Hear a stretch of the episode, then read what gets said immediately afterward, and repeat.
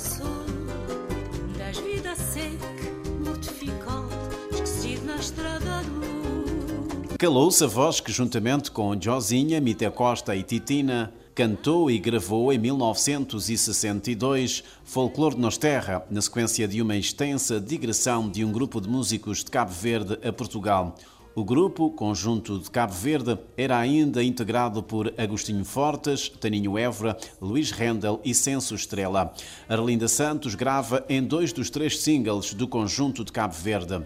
Para nos ajudar a recordar o percurso artístico de Arlinda Santos, conversamos com o sociólogo e investigador na área musical cabo-verdiana, com especial destaque para a imigração, César Monteiro. O salto marcante da Arlinda verifica-se em 1900 e 62, quando é convidada para integrar o famoso conjunto de Cabo Verde, constituído por uh, Agostinho Fortes, Taninhavre, o grande Taninhavre, o grande Luís Rendel, César Estrela, Josinha, Mite Costa e Titina. Portanto, em 1962, o, o então ministro do Ultramar, Adriano Moreira, tinha feito uma visita a Cabo Verde e, no seu regresso, aproveitou para convidar esse grupo que, que, se acabara de constituir para exatamente fazer uma digressão, uma turnê a Portugal. Isso em 1962. E, naturalmente, a Erlinda, que pertencia a esse, esse, grupo,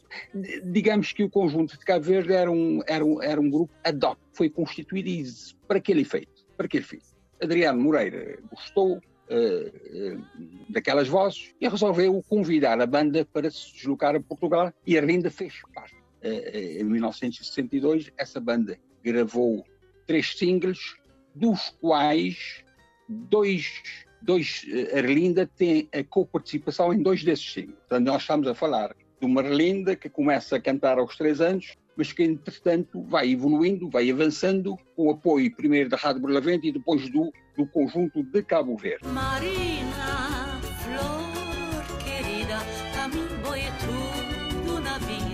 e já Arlinda Santos decide fazer uma pausa na sua carreira musical para primeiro se entregar ao movimento para a libertação de Guiné e Cabo Verde e depois para se dedicar à sua atividade profissional enquanto assistente social. Arlinda Santos regressaria ao mundo da música como autora, compositora e intérprete na década de 1990 através de uma passagem breve pelo grupo Cimenteira, mas é em 2002 que grava o seu primeiro CD intitulado Chama Violeta. Um trabalho trabalho discográfico interessante com compositores do, do primeiro plano, em 2002.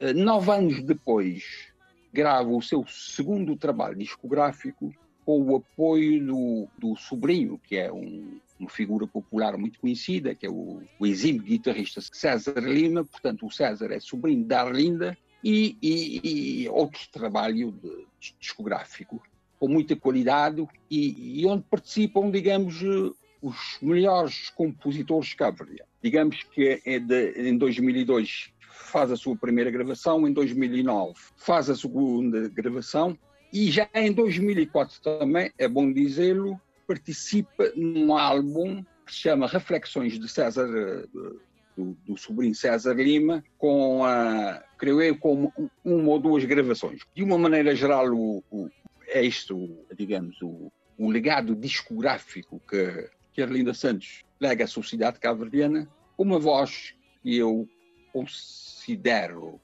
uma voz forte, segura, potente, veludosa, digamos assim, e, e, e ao mesmo tempo melodiosa. Portanto, eu uh, considero Arlinda uma das maiores, uh, um dos grandes nomes da música tradicional cabo-verdiana, no sentido positivo, que evoluiu ao longo dos tempos e que eh, deixa uma marca indelével na música, na, na música, eh, na música cabo-verdiana, ao lado de, de, figuras ímpares como a, a recém-falecida Serena Pereira, a Cesara Évora e tantas outras, obviamente cada um, cada uma dessas cantoras dentro do seu próprio estilo.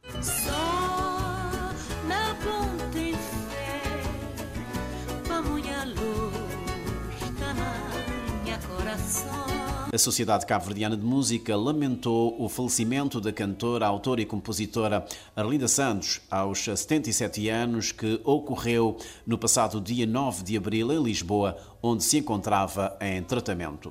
Um céu azul,